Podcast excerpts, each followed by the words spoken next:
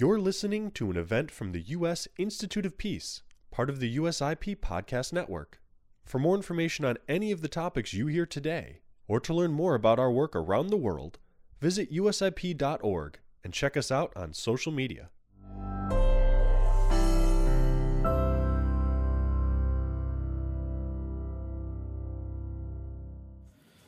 Good afternoon. My name is Scott Worden, and I am the director of the Afghanistan and Central Asia program for the U.S. Institute of Peace.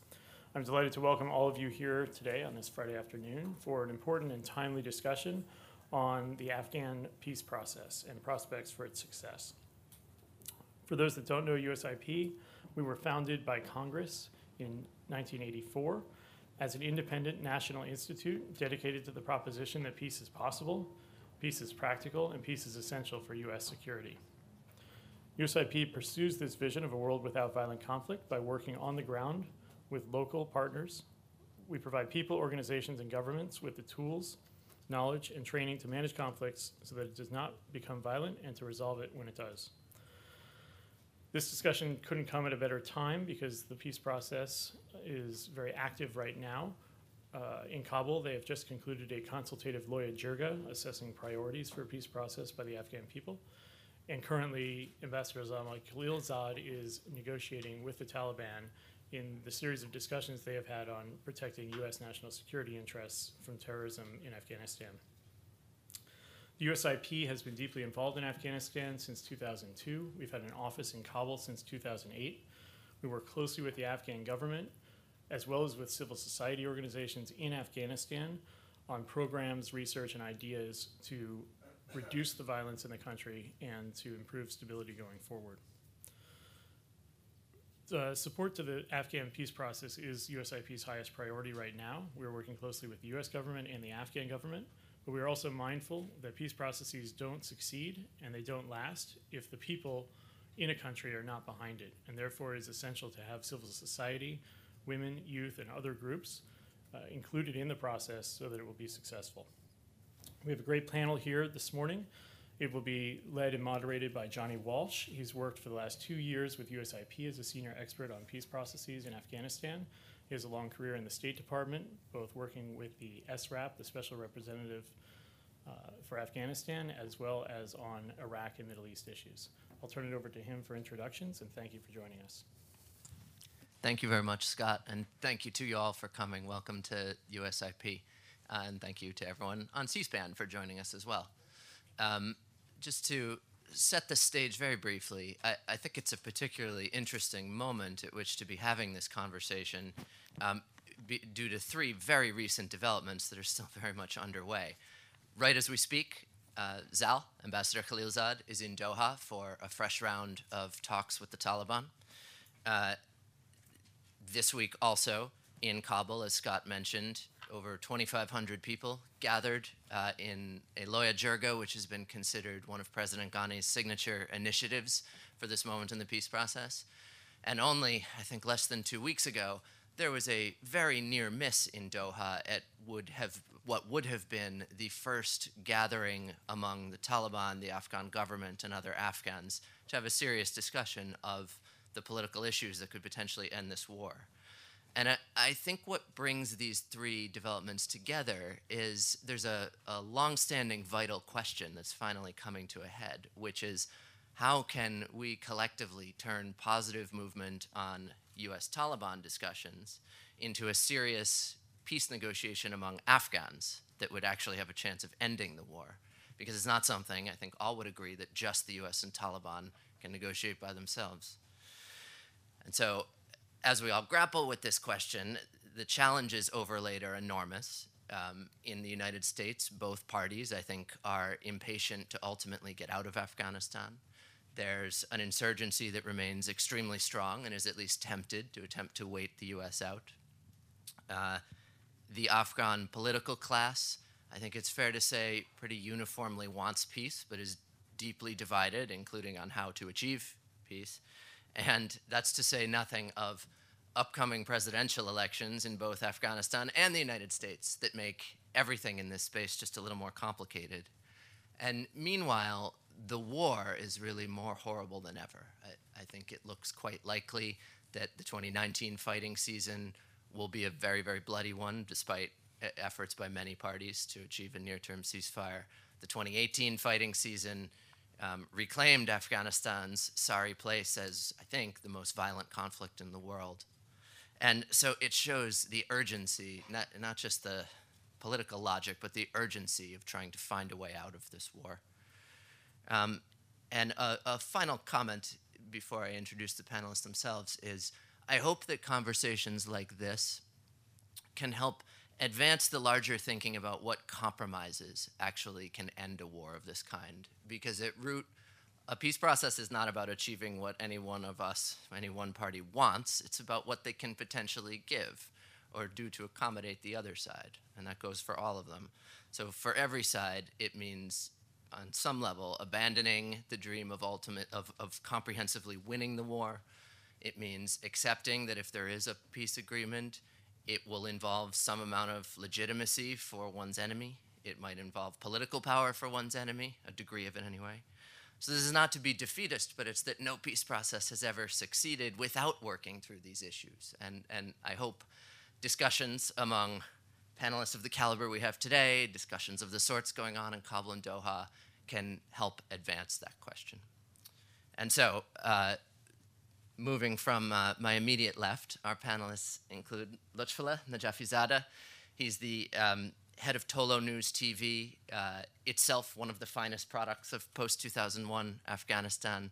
Um, truly a gifted journalist, one of the keenest observers of Afghan politics that I've ever dealt with. Jarrett Blanc is a senior fellow at the Carnegie Endowment for International Peace. He was previously the deputy special representative for Afghanistan and Pakistan, among other jobs.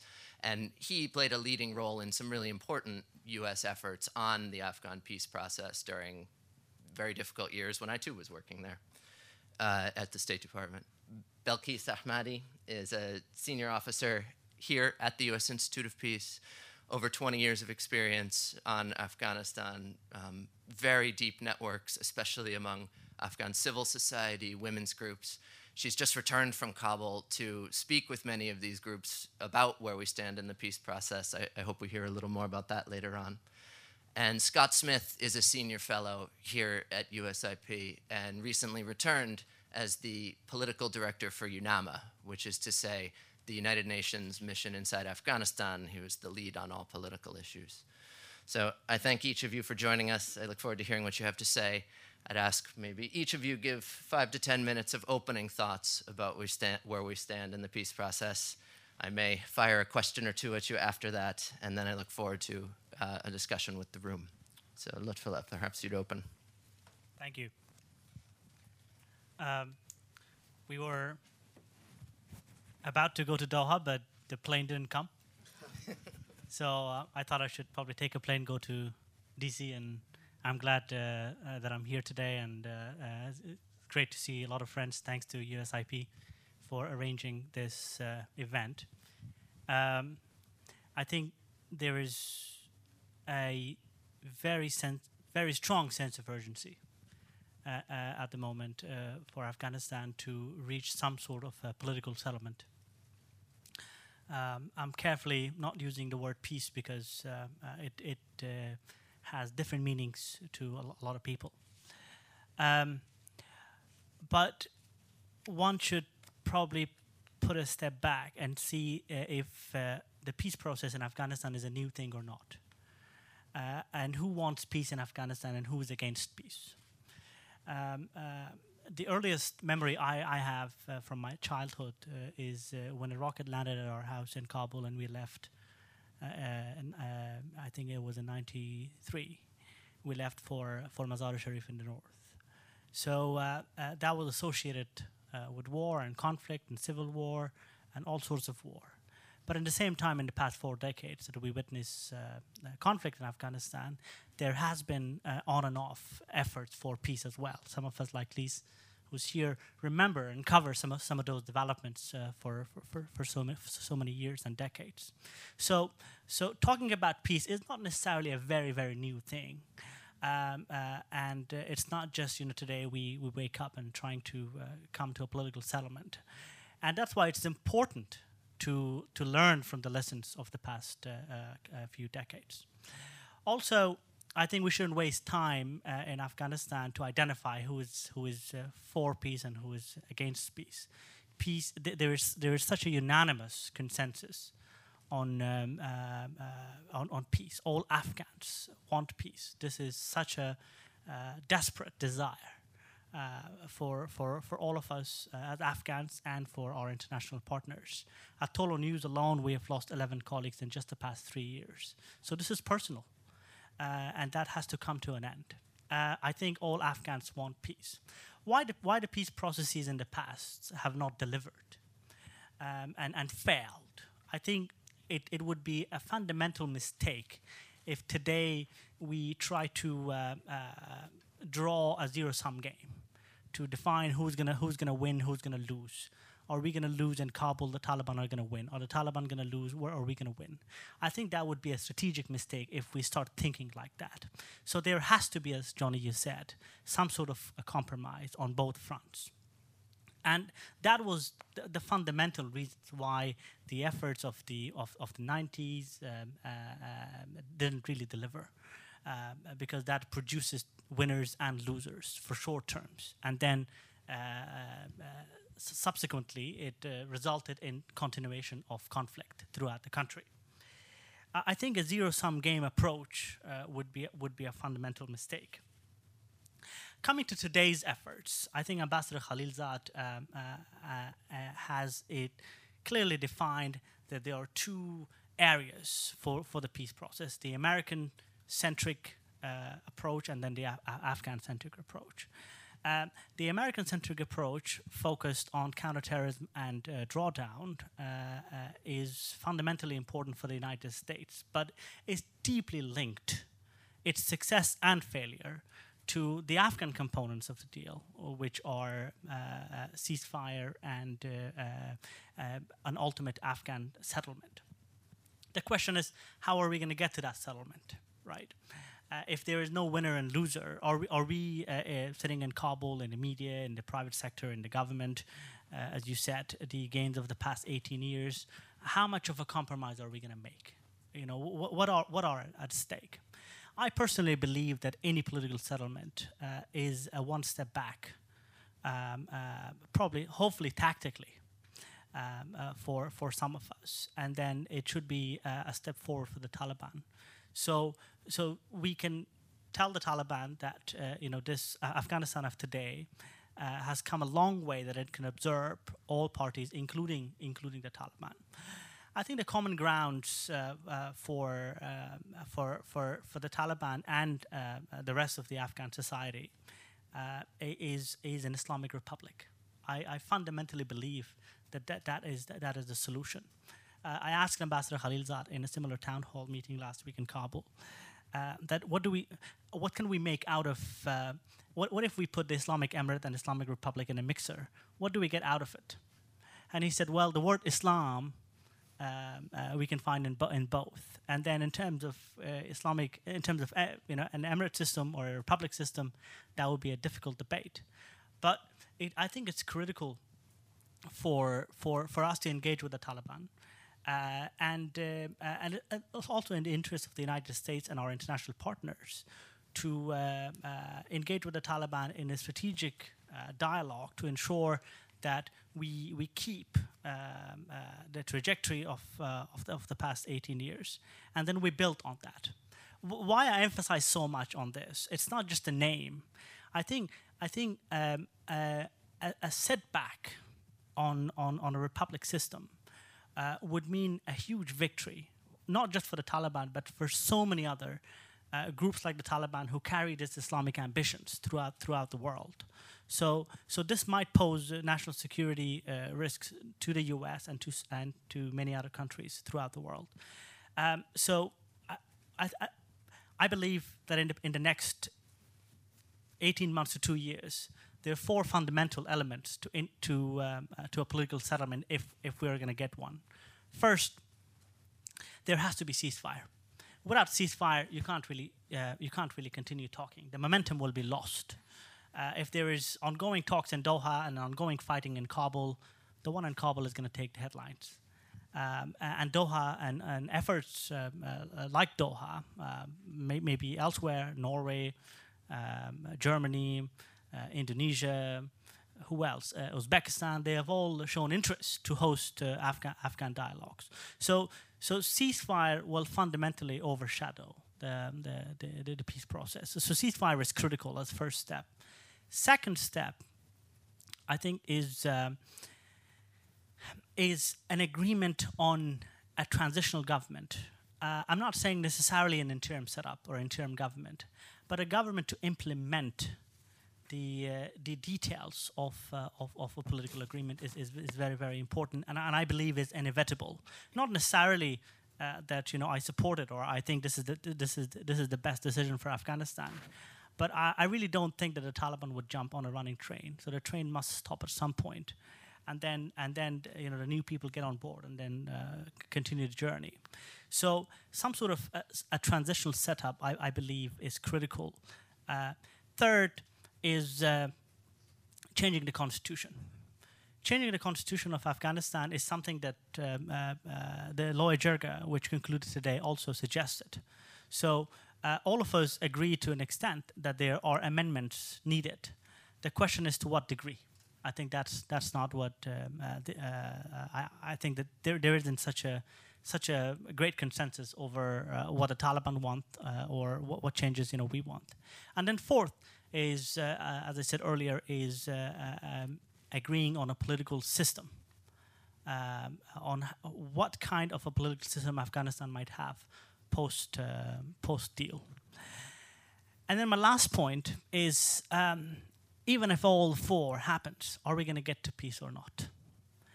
even if we get the Taliban come to Kabul, you know, run half the government, if not more, does that mean peace or not? The the very recent attack in Kabul, uh, uh, which uh, took the entire city of five million people hostage for more than half a day, was claimed by Daesh.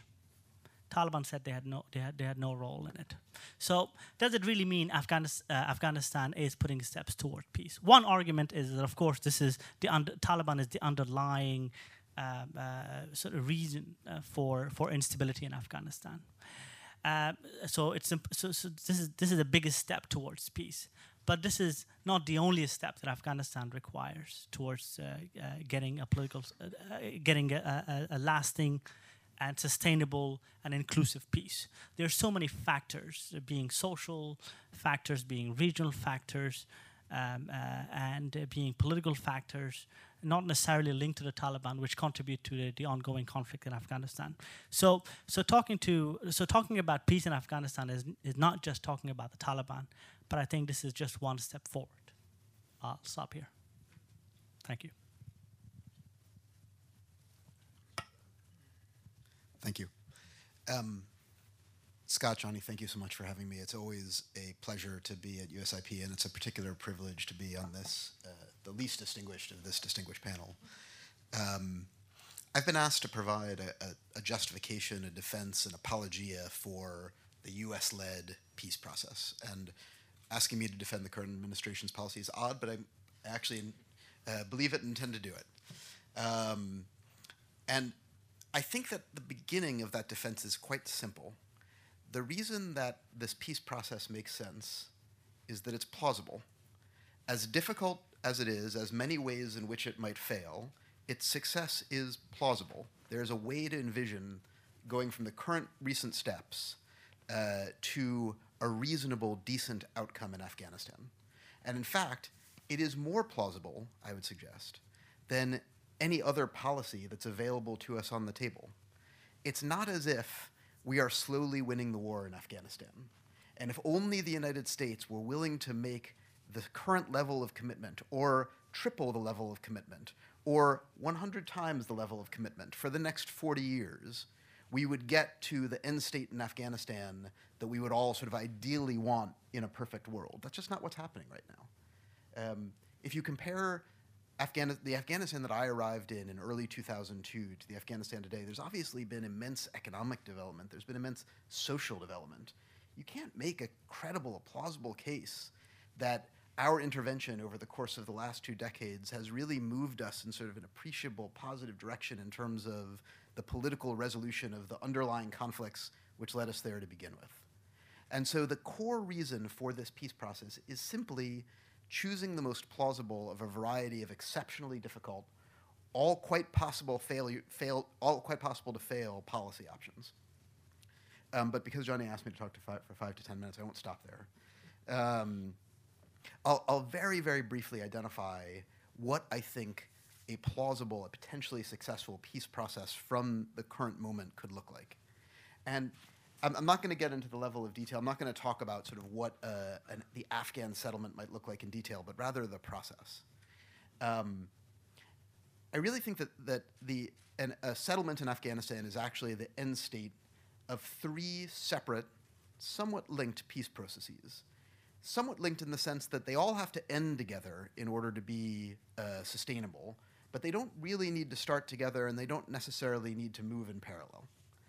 The first of the three processes is essentially the US Taliban bilateral process, the one that Ambassador Khalilzad very wisely and after far too much delay on our part in the Obama administration, on uh, the Bush administration's part, on the Trump administration's part, after far too much delay, Ambassador Khalilzad has gotten started. And that's this one that, that that's the trade-off that people have alluded to, where the United States agrees to the troop drawdown and the Taliban agree essentially to police their, the territory that they influence and control against internationally focused terrorist groups. Um, sadly, that's the easiest of the three peace processes in question. And I say sadly because it's really hard. I mean, there are a lot of divisions on both sides on both of these questions, right? What is a terrorist? What's good enough in terms of Taliban adherence to this deal? What's the timeline for drawdown? There, there's a lot of divisions on, on both sides of the question, and getting to some kind of actual agreement as opposed to sort of the you know agreed framework um, that I think not surprisingly was achievable on fairly short order that's going to be extremely difficult, but still the easiest part. The second part, the one that I imagine we're going to spend most of our time today talking about, is the intra Afghan peace process. And I just say a couple of words of introduction about this. The first thing I'd say about the, the intra Afghan peace process is that it matters to us Americans as Americans simply because it matters to us as Americans. This is not a grad school seminar, it's not bloodless. A lot of American blood has been shed over the question of Afghanistan's future. And it is inconceivable for the United States to simply walk away without due consideration to what kind of a arrangement we're making means for, the, for, for, for Afghans. It also matters to us because it is, a, it is a core part, I think as you've correctly identified, it is a core part to the sustainability of any security arrangement that we might make with the Taliban. Uh, if what we leave behind is simply phase X of the Afghan civil war, then we'll be right back from a security perspective to where we were in the late 1990s, where the chaos in the country almost forces some side, I can't tell you for sure which side it's going to be, but some side to invite in and accept the support of internationally focused terrorist groups. So chaos in Afghanistan is the enemy of the sustainable security solution that we are seeking. And I do want to say a parenthetical here, which is that one of the things that curses peace processes in general, this peace process in particular, is inflated expectations. Afghanistan is going to be a violent, poor, and poorly governed place for the foreseeable future. The peace process is not going to end that. So you can't say that, that, that you know, we're going to walk away from the table if Afghanistan is not fully at peace and every part of the territory is governed from the center. That's not that's not a reasonable expectation. It's too high a bar. Setting that as the bar will ensure failure and some suboptimal outcome. But um, but some more modestly realistic expectation about minimizing sort of the minimizing the political violence of the civil war that is both achievable and is also necessary for the United States to achieve our security aims. Um, now, what does that mean? First of all, it means kind of a, an equilibrium political solution in Afghanistan. There is a real division of power on the ground. The Taliban are not 10 feet tall. They are not the only people in Afghanistan who control military and economic forces. There is some genuine equilibrium on the ground uh, between the Taliban and non Taliban forces, the government, the old Northern Alliance, etc. A political solution in Afghanistan is one which recognizes that genuine division of powers and creates a political system which, in some ways, reflects it, so that the cost and the risk to any party from defecting from that solution, from deciding that they are going to seek maximal victory, uh, is so high that it's just less likely that any party chooses to do so. It's, it's, it's easier to accept the imperfect compromise solution than it is to run the risk and pay the cost of defecting from that solution. So that's kind of the nature of the political outcome that Afghans need to try to work out amongst themselves. I would argue that the United States and our international partners have a fair amount of leverage, quite a bit of leverage actually, uh, to use in trying to, to help Afghans reach that outcome. The leverage comes mainly from two things. The first thing it comes from is the US troop presence. Now, that might seem ironic given that I've just said that there's sort of the most rapid progress on the uh, uh, negotiated drawdown. But here's the thing I actually think that the leverage that the US troops give us doesn't have much to do with whether we're talking about 100,000 or 14,000 or 7,000 or quite frankly 700 troops. The military force that matters to the Taliban is the counterterrorism force that successfully targets and kills their leadership, and that is not a lot of guys. I, depending on, won't give me the exact answer, but it's it's not a lot of guys. And the difference between the sort of you know 14,000 ish that we have right there now and that last core that would come out at the very end of a drawdown in terms of the political leverage on the process is, I think, very close to zero. Our military leverage does not come from the troop intensive tasks of, for example, training and equipping the Afghan army, which has been largely a failure. So that's the, our, our leverage with the troops stays throughout the drawdown process, I think. And the second thing that our leverage comes from is money. No central government of Afghanistan in the modern era has ever resourced itself internally. The function of a central government in Afghanistan is to take external resources and distribute it to the barons in the field. And so long as the United States and our allies or partners are willing and able to continue to provide much less money than we do now, but much more money than we do to anybody who doesn't have US troops on the ground, um, so long as we're willing to do that, we have substantial leverage both to get to and to sustain uh, political settlement in Afghanistan.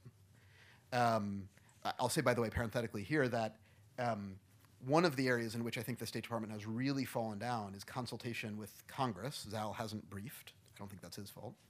And consultation with our allies and partners. Because at some point in the not too distant future, if this comes together, those are the two people you're going to have to go and ask for money.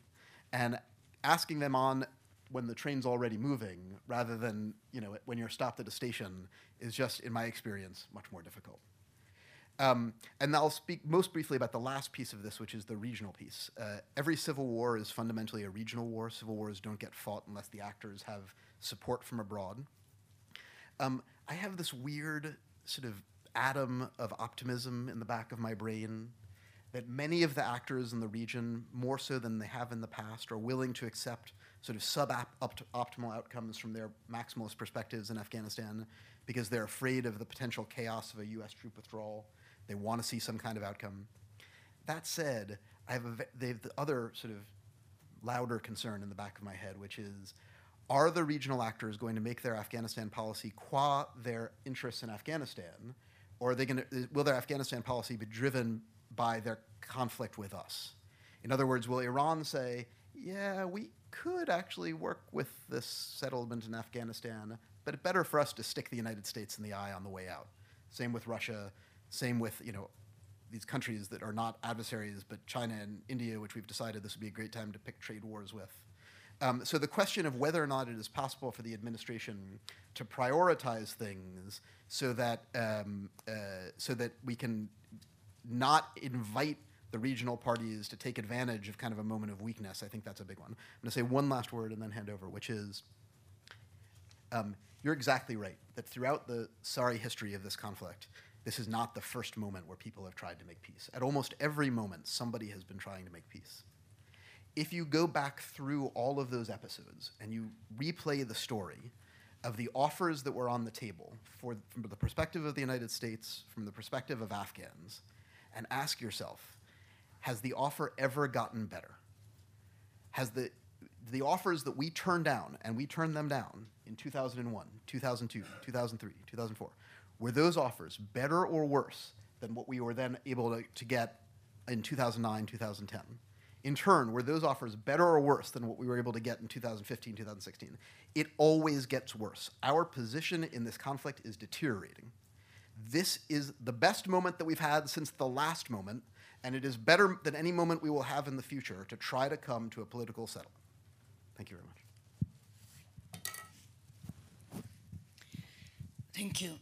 to avoid repeating what was said before me, I'm going to focus on two issues. One is the invisible impact of the ongoing war in Afghanistan, and then Afghan women's efforts to ensure that their rights are protected and uh, not compromised during the peace process. But before getting into that, um, I would like to uh, discuss or add to Lutfullah's opening remarks uh, by reminding us all that this week makes um, 41 year of uh, political turmoil, violent conflict, mass displacements, and economic instability in Afghanistan that has affected the lives of three generations.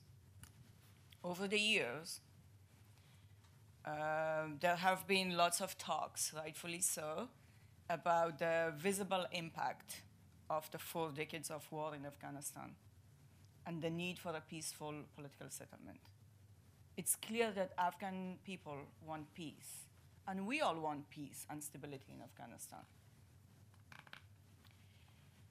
My papers are stuck here. Okay. uh, so, what's missing in the mainstream uh, conversation is that of the invisible impact of war and how we must look at ways to deal with it now and after a peace agreement is uh, reached. The trauma of war and conflict leaves an oftentimes invisible but lasting effect on people's emotional and mental well being.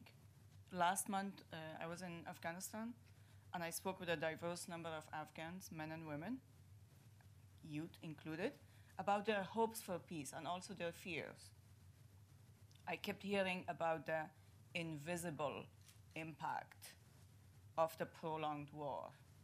Many Afghans I talked to told me that they or their family members suffer from anxiety, depression, personality and behavioral problems, having witnessed and being exposed to horrific stories of the aftermath of explosions and bombings. The ongoing war in Afghanistan has not only affected human biology, but it has led to deep and prolonged complications on people's psychological health. We, the international community, must be willing to provide the necessary assistance to help Afghan men and women and children to deal with both the visible and the invisible impact of war. That brings me to my next point, which was also raised by uh, Lutfullah, and that's the need for an immediate ceasefire. While the Afghan government, opposition political leaders, and Taliban debate about the number of delegates who should be on the list, who should not be on the list, when and where the talks should take place, Afghans are being killed on daily basis every day. Uh, more and more women become widows, children become uh, orphans, and properties are destroyed. So the Taliban and the Afghan government must demonstrate by their actions that they are serious about ending the war and declare a ceasefire. A prolonged ceasefire will boost the public morale and result in unprecedented support for the peace process. Now, on women's issues and concerns. Uh, there are perceived uh, concerns about the perceived consequences of a peace agreement by women and the fear that Taliban might impose restrictions on women's employment, education, mobility, and so on. I think women's concerns are and should be men's concern too. And I believe a significant number of Afghan men sympathize with and advocate uh, to preserve the gains of the past 18 years and women's rights. Women's concerns are legit, and we should listen to them and address and alleviate their concerns to the extent we can. After all, they live through it, they experience the discriminatory practices and unjust and inhuman treatment by different groups and parties in the past many, many years. So, what have women done? They have organized in Kabul and also in the provinces, and in many cases have taken personal risk to voice their concerns. They have made it clear over and over about their red lines. And the international community, and particularly Americans, must use whatever leverage is left there, and we have, with the Afghan government, with the opposition leaders, and with the Taliban, to make sure that Afghans' basic rights that are uh, guaranteed in their constitution are upheld. And if the constitution is to be amended, which is likely, um, I, I, think it must be done in a way that people's rights are improved and not limited. I will end here. Uh, thanks. Uh, Jarrett before made the case for our policy. I thought I might try to explain a little bit what the position of the Afghan government is, and particularly uh, President Ghani, um, because these positions are not necessarily uh, aligned. A few days ago, there was an op ed in the Wall Street Journal sort of pointing out the surreality of the way it was described us coddling our enemies and um, uh, chiding uh, our allies. And part of the one of the examples that was used was this incident that happened about six weeks ago here in Washington when um, President Ghani's national security advisor, Hamdullah Mohib, came, made some public comments that were basically very critical of Ambassador Khalilzad. Our reaction was uh, swift and, and quite severe, and to this day, uh, our diplomats in Kabul are not supposed to attend any meetings or meet with the national security advisor. So we're in a bit of a strange position here where, while supporting uh, Afghanistan's military forces, we're not allowed to speak with uh, Afghanistan's national security advisor. Um, the dissonance here points to a divergence of strategies regarding the peace process, which uh, could come to a point of collision uh, in the near future. What President Ghani believes, I think he is committed to a peace process. In February of last year, he made this unconditional offer for uh, talks with the Taliban that I think helped lead to the moment that we are now, that helped lead to the appointment of Ambassador Khalilzad. But he has a fundamentally different view of how that should happen. He wants, I think, uh, to be fundamentally to be able to negotiate from a position of strength, uh, the Afghan government with the Taliban. I think he would rather see the Taliban negotiate their way into the Afghan constitution than to see a new constitution or, or a, more of a, a even split when it comes out of the, the blender. Um, and he wants the Afghan population, the Afghan government, to be more prepared. Uh, hence, for example, the Loya Jirga that just happened, where there was a large round of consultation with Afghans from all over the country to decide, well, what are our red lines? What should our approach be? Who should we be? Um, who should be on our negotiating team, uh, and so forth. So fundamentally, there's a difference of time. Ambassador Khalilzad feels that he's under quite a degree of urgency. Uh, President Ghani does not feel the same degree of, of urgency. And I think that President Ghani is gambling on two things. First, he's gambling on the fact that there will not be a sudden withdrawal of U.S. troops from Afghanistan, as has been threatened. Um, so he rejects the idea that there's a near deadline under which some kind of an agreement needs to be made.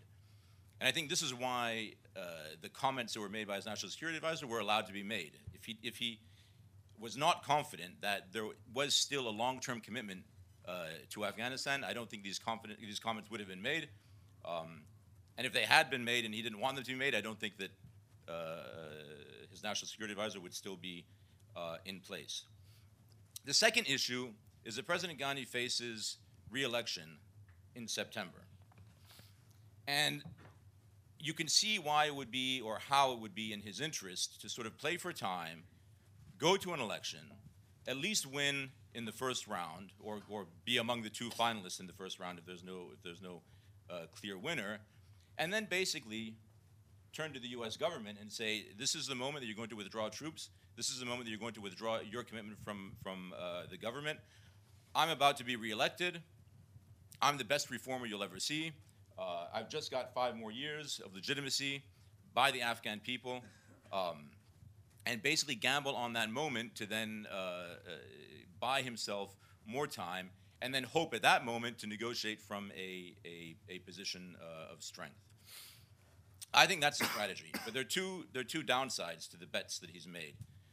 The first one is about the elections. And my experience, especially having gone through the October parliamentary elections last year, is that President Ghani tends to overestimate what can be done in what period of time to make an election happen. And right now, preparations for the presidential elections, which is scheduled for the 28th of September, are far behind. Uh, in fact, the parliamentary elections are still not resolved. There's still the 33 seats out of 250 for Kabul province that have not been uh, uh, finalized. Um, the parliamentary election was such a disaster last year that the entire electoral commission uh, was replaced. Um, the new commission doesn't have a lot of experience. They still have to make a number of key decisions about registration, about what kind of elections to happen. And we're now less than five months from when uh, these elections are supposed to happen, and we're moving into uh, both the fighting season uh, and Ramadan. Um, so there's not a lot of time to get a lot done, uh, and there's a real possibility, again, speaking to experts who are in Kabul and, and following this closely, that these elections will not happen that sets up a bit of a crisis because, according to the Constitution, President Ghani's term ends on the 22nd of May.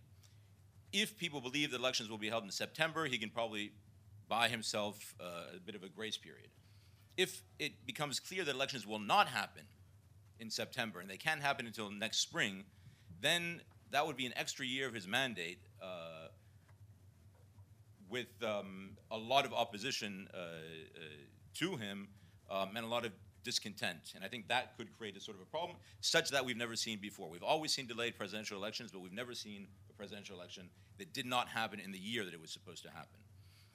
And opposition politicians are already planning, I understand, big demonstrations for the 22nd of May, and we'll see what sort of effect uh, uh, that has. But this would undermine uh, his, his legitimacy. And the second downside is, you know, what if President Ghani has miscalculated about the reaction in the U.S. and about our willingness to, to, to, to stay, um, no matter what. Somebody wrote an article towards the end of last year saying in September of 2019, every American journalist in Afghanistan is going to be looking for the first U.S. soldier who's fighting in Afghanistan who was not born when 9 11 happened. Uh, I think there's a lot of frustration in the U.S. on both sides. As somebody pointed out, it's maybe the only bipartisan issue in Washington right now uh, a lot of uh, consensus on trying to unwind our commitment in Afghanistan. Frankly, I would say a lot of frustration as well with the way that our Afghan politician partners have uh, been, been um, uh, perhaps wasted a lot of resources that have been uh, provided on a lot of unnecessary uh, internal squabbles. so there is a kind of a sense that, that time is running out and a certain fragility of, of, of the position here for supporting um, another sort of second term with President Ghani and with significant resources. Um, so the next few months, we'll see whether this bet pays off. Uh, we'll see which process has more uh, dynamism. I'll conclude just by saying that I, I, agree with Jarrett on you know where we are. I think this is sort of the only real uh, plausible policy option that we have. Um, and I think that I referred earlier to this Wall Street Journal and the surreal aspect of us uh, being nice to our enemies and, and not nice to our friends. But there's something else which is surreal, and that's what uh, Belquis pointed to. Um, the hidden costs and the real costs of, of, uh, of, this war. The UN just came out with its civilian casualty figures for the first quarter 580 killed, 1,192 injured. This is a lot of civilian casualties, and it's 23% down from the same period last year, perhaps as a result of some of these movements on the, on the peace process, but it's still very, very high. And I imagine a lot of Afghans themselves are asking uh, or thinking that it may be a bit surreal that while this destruction is happening, we're talking about where we should meet, what the venue should be, uh, what the format should be, uh, and, and, and so forth. So uh, I think that fact alone puts me on the side of urgency uh, in trying to move this peace process forward rather than uh, a consolidation of, of uh, the second term and, and the Constitution. Thank you. Great, thank you all. Uh, that was truly impressive on all counts. I'd say um, we've gone fairly deep on the United States perspective, on the Afghan government perspective. Maybe we could talk about the Taliban a little bit. And um, so much of this hinges on whether we're looking at a meaningfully different Taliban than we saw in the 1990s, whether it's on women's rights, on democracy, on uh, sharing of power, on terrorism. And so uh, I like very short questions, and in the interest of setting a positive example to any of your interrogators among the audience, have the Taliban changed, and what kind of deal do they want? And maybe I could start with Belquis. Um, have the Taliban changed? I've been asked this question so many times, especially in the recent months. I think Taliban have been consistent with their views and attitudes, uh, at least toward women and women's rights. Since their formation in 1994, they have been saying that um, they are committed to guaranteeing women's rights according to Sharia and Afghan traditions. Well, now the question is uh, nowadays, when they say repeat the same statement, if they mean a different interpretation of Sharia, or is it the same interpretation as they had in 1994 1996, where they enforced that interpretation through physical violence, intimidation, and the humiliation of countless of women and girls. So I just want to focus on uh, Taliban's views on women for now. Anyone else care to weigh in? If you talk about individuals within the Taliban, you may have a different uh, con- conclusion. There are people that we in the press talk to, uh, some of them, you know, relatively uh, accommodating, taking criticism, being open to, uh, you know, questions, and some of them are uh, pretty straight, straightforward. Uh, so this is about people within the Taliban group. But the que- I think the main question is what defines Taliban as a brand? And that is the fundamental question because when you try to make a political settlement with the Taliban as a group, I think the dilemma for the Taliban is how to change from a military group which sees things black and white to a political group to have a wide range of issues to deal with so many issues. And then I think it would be very difficult for the Taliban to make that transition, especially overnight. So, um, um, which I believe is is uh, is going is going to come with you know serious costs to the Taliban. So um, I'd actually challenge the question. Uh, two things can change to get a different outcome. One thing that can change is the Taliban, and one thing that can change is the situation in which the Taliban find themselves. So I would hypothesize that if the Taliban face a situation as they did in the mid 1990s of a collapsing alternative order that essentially creates a vacuum that sucks them into every part of the country, they'll probably behave more or less as they did in the 1990s. If they do not face a collapsing, in this instance, Bonn order, if they face a more organized opposition, and again, with the use of international leverage, you're able to get to a kind of equilibrium uh, political solution which reflects the, the changed circumstances on the ground, then, the, then their decision point is very different. Um, and they might want a maximalist victory if they see it that way that looks like 1996, but they can't have it, and so they'll live with something else. Um, the, the big, I think, the, the biggest, from, from my perspective, there are lots of things to be afraid about for Afghans. There are a lot of things to be afraid about for Afghan women. The, the thing to be most afraid of is the implosive collapse of the Bonn Order, which basically comes if the United States pulls the plug with nothing else organized, right? And so that's why, and I agree with Scott, we probably agree too much up here, it's not that interesting. I, I mean, I agree with Scott. I think that, that uh, President Ghani is throwing the dice on a couple of issues, and boy, I wouldn't be throwing the dice, right? Because the you're you're you're gambling a lot in terms of your ability to sustain this political order and negotiate a better outcome than the mid 1990s. Maybe just add quickly that you know part of the change that we need to be asking ourselves regarding the Taliban is you know why would they stop fighting when they appear to be having the momentum? Um, and when you speak to those who were close to the Taliban movement, maybe not part of it right now, you know, one of the more interesting answers I've heard is, you know, because we're tired. And the fact is, um, for uh, all of the the problems that we have on the, the Afghan National Security Forces, for all of the um, uh, attrition that is happening on that side, in most of these battles, the Taliban are being killed more than uh, Afghan National Army soldiers.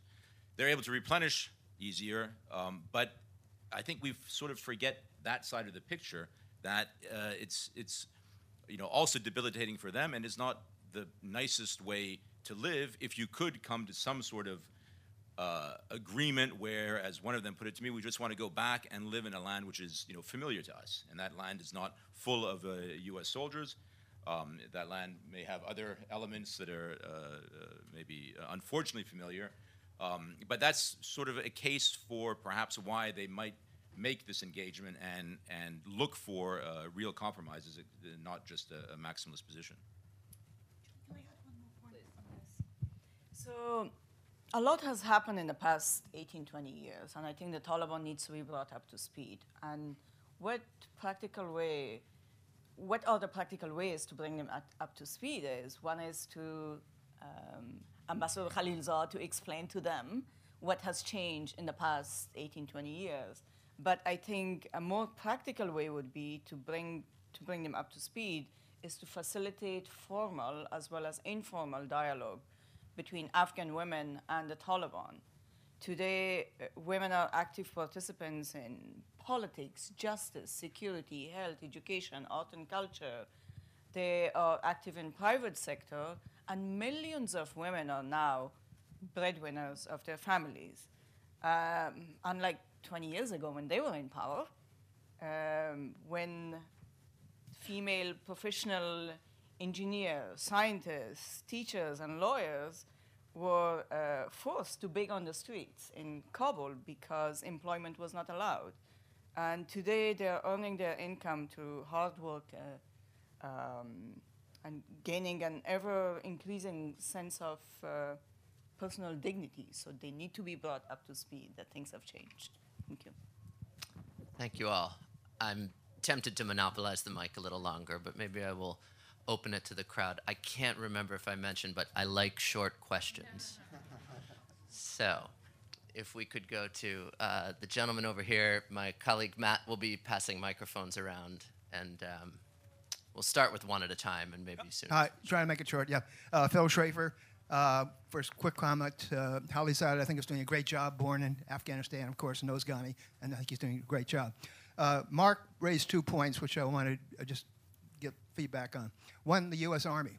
Uh, yes, you're absolutely right. Special forces are doing a job, but they're not passive. I, I think um, General McDonald is, after 17 years, he's ready to move out, assuming the Taliban will hold uh, Al Qaeda and, and the Daesh in control. So, so that, so he's, you know, I mean, the Secretary of Defense is doing nothing. So, okay.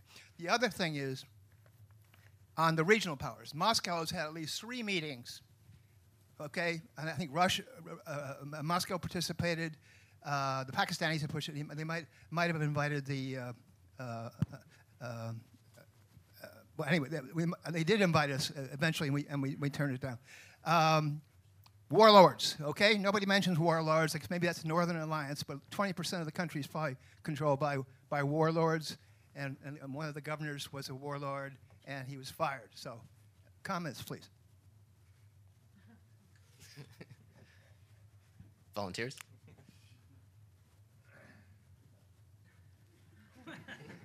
So I'll, I'll take a, I'll, I'll I'll just say a very brief thing, which is I think you have accurately described the kind of messy situation that exists on the ground right now, and that that you have to bear that in mind when contrasting it with any with what comes next. You've got a messy situation. The situation that follows is also going to be messy and imperfect.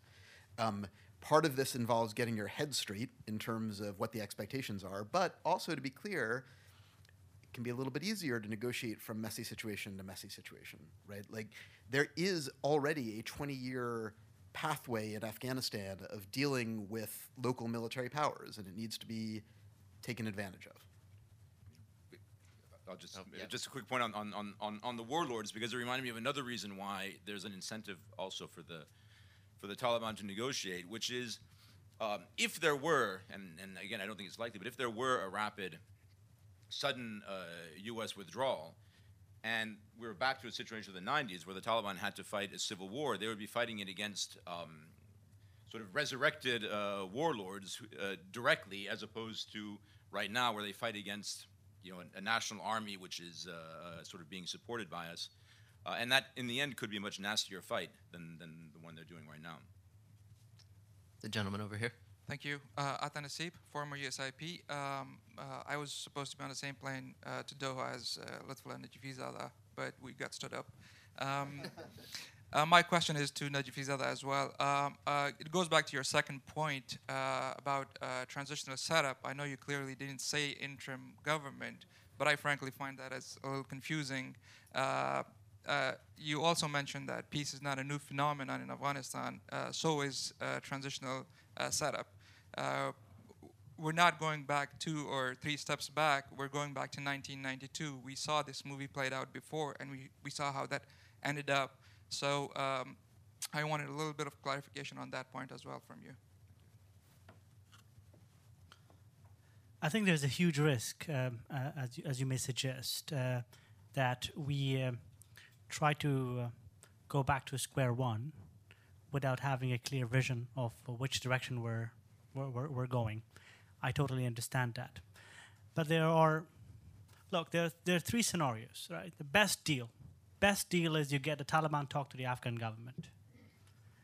You know, not, not not the very best deal is to get the Taliban talk to all Afghans, uh, mostly those outside the government. And then, probably not a deal, probably a deal, but certainly not, not peace, is to uh, uh, transfer power to the Taliban, which is going to result into civil war. So, my understanding is that the United States policy at the moment is to engage with the government of Afghanistan as a group among other groups uh, to talk to the Taliban. Uh, you may have noticed President Trump's State of the Union speech, in which he said that um, uh, in Afghanistan, uh, all political groups, including the government as a group, are talking to the Taliban. So, if that is the policy of the US, then I would say, you know, if they make progress with the Taliban, then you know, my understanding is some sort of a, a transitional setup uh, is inevitable is, is, is part of the package. But, but, but I wish you know, that we get a deal in which the Taliban come and talk to our legitimate elected government uh, and then uh, uh, accept uh, all- our gains. And then they can uh, join the elections and then become our president uh, and you know become the chief executive in, in case we couldn't agree on who the president to be uh, or be as many ministers you know as they can I, I- I really don't think this is you know this is uh, um, this is the case at the moment I don't think we're talking about you know the best the best deal option We go down to the front. uh, Lyse Doucet, BBC. Thank you very much.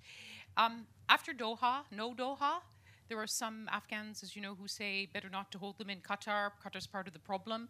Many other countries want to host the talks, so some are saying perhaps best move them back to Bonn to get them out of the regional rivalries. Is that an option, or because of the Taliban relationship to Qatar? Do they have to stay in Qatar? Secondly, today Ashraf Ghani has said, what I want is not a negotiating army, i.e., 250 people. I want a negotiating team. What is the best negotiating team for Afghanistan? As you saw, all the old warlords of the past are wanting to be on the negotiating team. Does that mean there's no space for the young, educated Afghans, for the women who can help to move the country forward?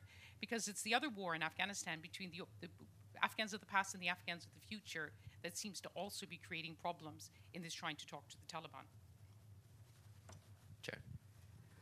So, um, on the first question, I, I, to be perfectly honest, uh, I think people get s- spun around the axle of Doha somewhere else. Um, the the people who the United States and Afghans need to speak to, the Taliban team they need to speak to, are this going to be the same people, whether they're sitting in Doha or sitting in Bonn? Um, my guess is that if this process gets underway, it probably ends up being a little bit of a movable feast. I mean, they've already done it once in Moscow. They tried to do it in Doha. If it goes to Bonn, that's fine. Um, I think the idea that the Qataris are a you know baleful influence on this just overstates vastly overstates their role. So I, I think that I, would bracket that as that question. On the, I, I just like to, I'd say a word about this question of sort of negotiating teams because I think that and and maybe refer back also to some of the points that Scott made. Um, I think that uh, in many ways President Ghani is an inspiring figure. Um, he has also been dealt a very bad hand, and he's played it very badly. Um, and there, he's he's really made two, I think, tremendous mistakes, which have undermined his and the government's position in trying to establish, in trying to set this up. The first mistake that he made was to publicly advertise division with the United States. The government of Afghanistan's main source of strength is its relationship with the United States. Even if President Ghani was dissatisfied with the way that the United States was proceeding, that was something to be sorted out in quiet. As soon as he made it public that Zal wasn't listening to him. I, I, think he exaggerated, by the way, but as soon as he made that public, he vastly diminished his own and his government's role in this process. Um, and then the, the second mistake that he's made is to try from that relatively weakened position to demand full ownership of it, right? I mean, so having this 250 person delegation come and sit at his feet in Kabul and instructing them that they were to go and represent the Afghan government when the Taliban had said they wouldn't meet, they would meet with members but not representatives of the Afghan government. Um, going ahead with this Loya Jirga, despite the boycott of essentially every non Ghani political figure, none of these are, are these are not displays of unity and strength. They're displays of Ghani's own weakness in the process. And I think we need to recognize that where that leaves anybody trying to assist the Afghan dialogue is that the, whether or not it needed to be this way, the Afghan government really is one of many non Taliban forces. It is a powerful one. It has a military. It's got a variety of structures that no other force has, but it is only one. And I, I think it's unlikely at this stage, with you know, legitimacy sort of, you know, three weeks away from disappearing and I think it's very unlikely that you can recover that. Last thing I would say, uh, just on this point, is that from the perspective of kind of that legitimation, I think almost the only thing that would be worse than not having an election in September would be having an election in September. because, I mean, again, just look at the history of this. There has not been an, an election in the, since, there's not been an election since the first Bonn cycle that has enhanced the legitimacy of the Bonn order.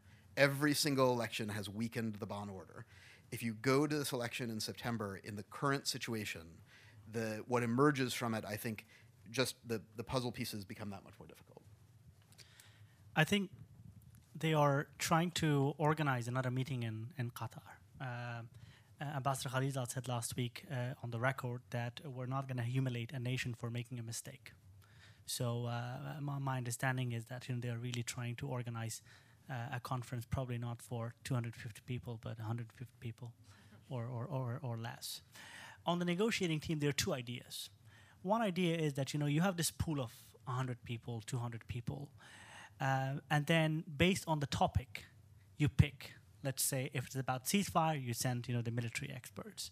If it's about uh, uh, women's rights, you know you send uh, a, a, more uh, uh, you know a, a, dominant group of women activists.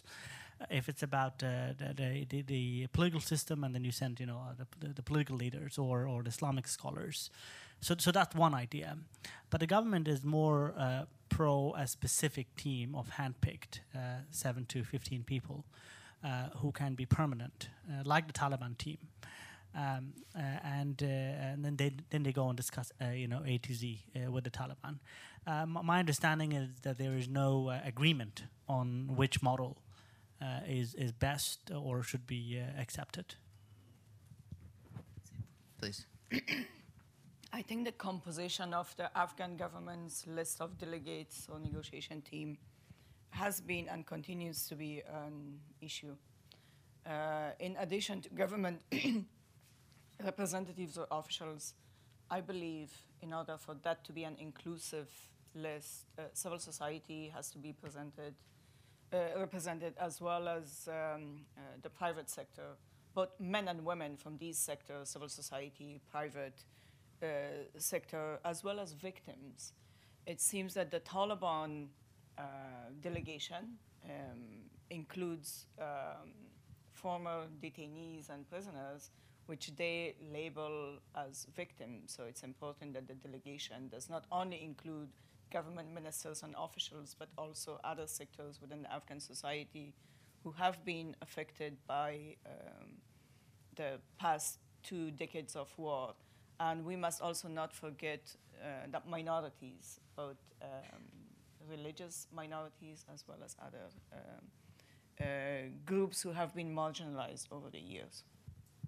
And then, uh, very quickly, I think at these stages of peace processes, there's a tendency to be overtly prescriptive.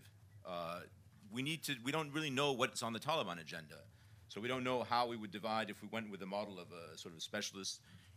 What kinds of specialists uh, would have to be um, uh, recruited for this sort of thing, and that was what's a bit unfortunate about this opportunity that was missed in Doha was it would have been the first time where you begin to have this substantive discussion, after which uh, you could then begin deciding what, what model is most appropriate. Um, that doesn't get us past the fundamental problem, or one of the fundamental problems, which is a huge lack of distrust among the Kabul Afghans, which is why they all need to be included.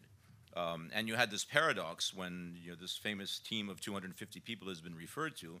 Uh, and on the one hand, people say, you know, 250 people, this is way too big. And on the other hand, you have another 2,500 people saying, but we should have been included. So it's uh, hard to, to, to um, uh, wrap our heads around that dilemma.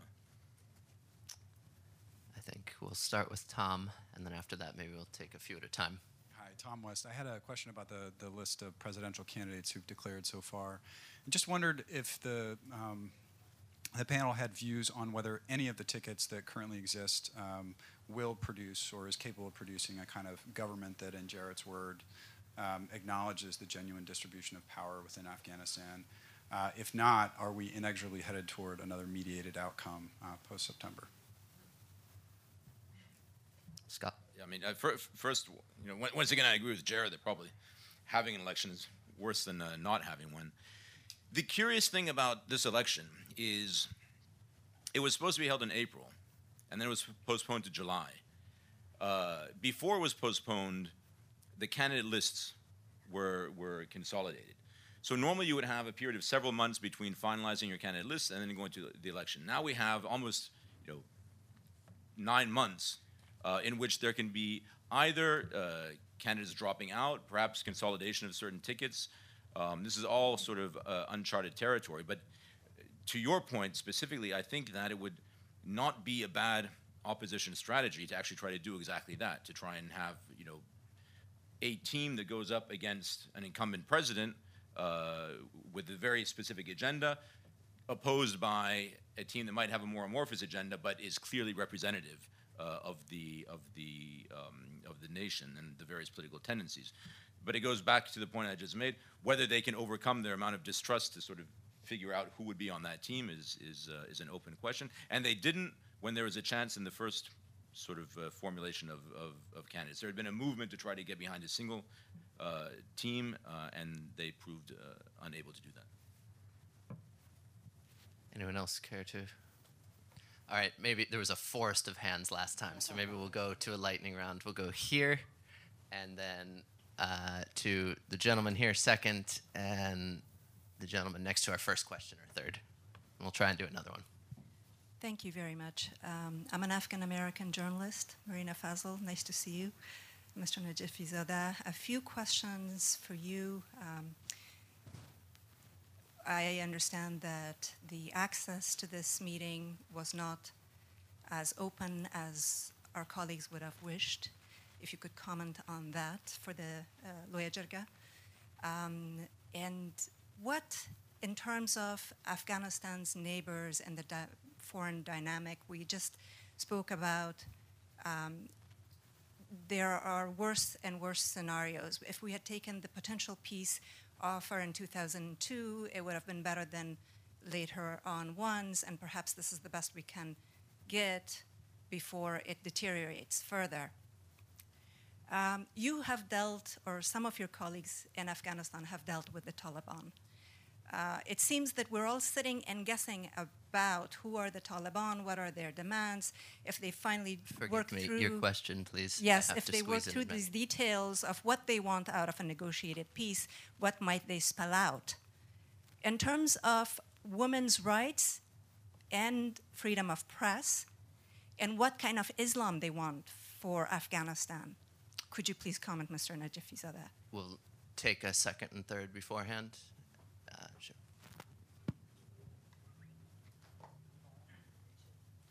Okay, so my first question is from Najafizada.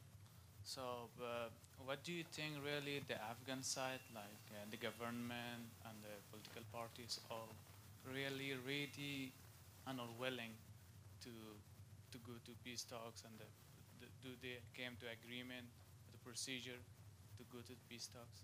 And then my second question from Scott. So, do you guys feeling that the U.S. is like, rushing to make a deal like in a couple of months and get out of Afghanistan? Do you get just feeling? I'm, I'm not. I'm just wondering. Thank you. And then Um, hello, everybody. My name is Abdul Najrabi. So my question is from Belquis Ahmadi. Um, uh, Afghan diaspora in Moscow, uh, the meeting that they initiated, uh, intra-Afghan dialogue, it was a good move. So just a quick question that what role do you see Afghan diaspora playing in peace negotiations, Afghan diaspora in Washington, D.C.? Thank you. we'll start with Lutfullah because you got two. I think I agree that uh, Loy Jirga, uh, in terms of its uh, media coverage, could have been planned uh, and executed better. But uh, this government uh, in Kabul, uh, um, um, you know, I, I criticize it a lot in Kabul, so I tend not to do so here. But uh, uh, I agree that uh, there were difficulties for media to to to go there. But th- there was live coverage of the um, opening sessions and the and the and the concluding sessions yesterday. Um, what Taliban, what the Taliban's views are on women and media. Uh, we we've heard a lot, but one thing that I heard out of Moscow, I think that was said publicly, that the Taliban said three things are not acceptable for us for women. One, women cannot be president. Second, women women cannot be judge. To um, um, um, you know issue um, uh, an execution order or verdict. Third, women cannot be imam. So, so this was discussed privately in Moscow uh, as the Taliban's uh, reading of Islam. Um, and um, uh, if you talk to other Islamic scholars, I debated it uh, a couple of weeks ago with uh, with uh, Ustaz Sayaf in Kabul, and he had you know a totally different uh, uh, look at it. Um, so uh, I think I think it is important for uh, people like Sayaf, you know, who has a totally different view, and then the Taliban to sit together, uh, and then we come to a, a common understanding of of what Islam says about women. Um, on media, I think the Taliban have used uh, um the um, uh, privilege of uh, free media in Afghanistan for the past 18 years, probably sometimes too much. Uh, and uh, we've always been criticized by uh, our government uh, in Afghanistan for giving Taliban too much coverage. But that was entirely an editorial decision by by Free Press in Afghanistan. So, um, um, on I think on the political side, to be honest, it, it really it really depends on what kind of what kind of deal we get. Um, uh, if we get, let's say, uh, I'm just guessing, if if uh, the future political system in Afghanistan includes a body above the government which is untouchable, let's say, then it would be difficult for us. Uh, it would be difficult for the future um, uh, uh, of media in Afghanistan to really talk about them. Um, I'm not saying that's that's coming. I'm not saying I've heard it uh, uh, uh, from from credible sources, but I'm just guessing. you know what what kind of what kind of a, a mixture a Taliban setup and, and an Islamic Republic setup would look li- would look like. Um, on entertainment and social um, uh, programs, on uh, let's say singing competitions, music shows, I think the Taliban, you know, uh, we, we need to engage with them. Uh, we need to sit down with them. Uh, I think one of the reasons that uh, some some of the uh, media representatives were interested to uh, attend the Doha talks as as participants were to discuss some of these issues with the Taliban um, to see if there if there are common grounds. Scott, would you like to take your? Yeah, I think it may not be so much there's there's a, a rush to remove troops. I think there's a rush to determine some sort of clarity about uh, our engagement in Afghanistan, and particularly about how that can be uh, unwound. Um, and given that the state building model, heavily resourced, that we've been pursuing for the last 20 years has sort of, I think, reached the, the, the end um, of, its, of its usefulness, some sort of disengagement is the, the only remaining option. Um, and Ambassador Khalilzad has spoken of a need to get an agreement quickly. I actually think if we can get a process which is established uh, that has an agenda where the, the, the two sides are actually speaking to each other, that possibly has a third party uh, mediator, um, then, then that would buy more time. And, and, and the process would require time to go through some of the many complicated issues, such as the ones that, that were just mentioned. Um, so I think establishment of a process would be sufficient and would uh, ease things down. If it can be done also in an atmosphere of a reduction of violence or even better, a ceasefire, then um, that's probably the best outcome uh, for now, and that would probably uh, allow a continuing um, uh, rational engagement. And Belquis? Um, what can the Afghans do? Uh, well, first of all, uh, when I talk to Afghans inside Afghanistan, when I go there, they uh, appreciate and they see and or they saw the Moscow meeting as a first step uh, to open the doors for further inter-Afghan dialogue. So that was a good initiative. But what can Afghans do? My simple answer would be, and that goes not only for Afghans but also for Americans, because peace and stability in Afghanistan is linked to our national interest, uh, national security here in the U.S. as well do whatever you can to social media, promote and support peaceful resolution to conflict in Afghanistan, and um, to the extent possible, well, avoid, not to the extent possible, avoid stirring um, ethnic um, uh, tensions. I, I, see that, unfortunately, a lot by Afghans in diaspora. Uh, sitting in the comfortable places in the West, and they are the ones who are stirring um, ethnic tension uh, to hate speeches and so on on social media. Thank you. Uh, so, with deep regrets, uh, I want to be respectful of everyone's time, and I'm going to cut it off there. I think before we go, just footstop something Jarrett in particular said, which is that as hard as this is, this is possible. It's plausible. It's actually the most plausible of any of the remotely favorable outcomes that could come to this country. And that applies equally for the interests of every party to this conflict. And so I hope they all see it that way. I think they're coming to. Could you please join me in thanking our four outstanding panelists? Thank you for listening to this event. If you'd like to listen to more events or explore our other podcasts, visit usip.org/podcasts.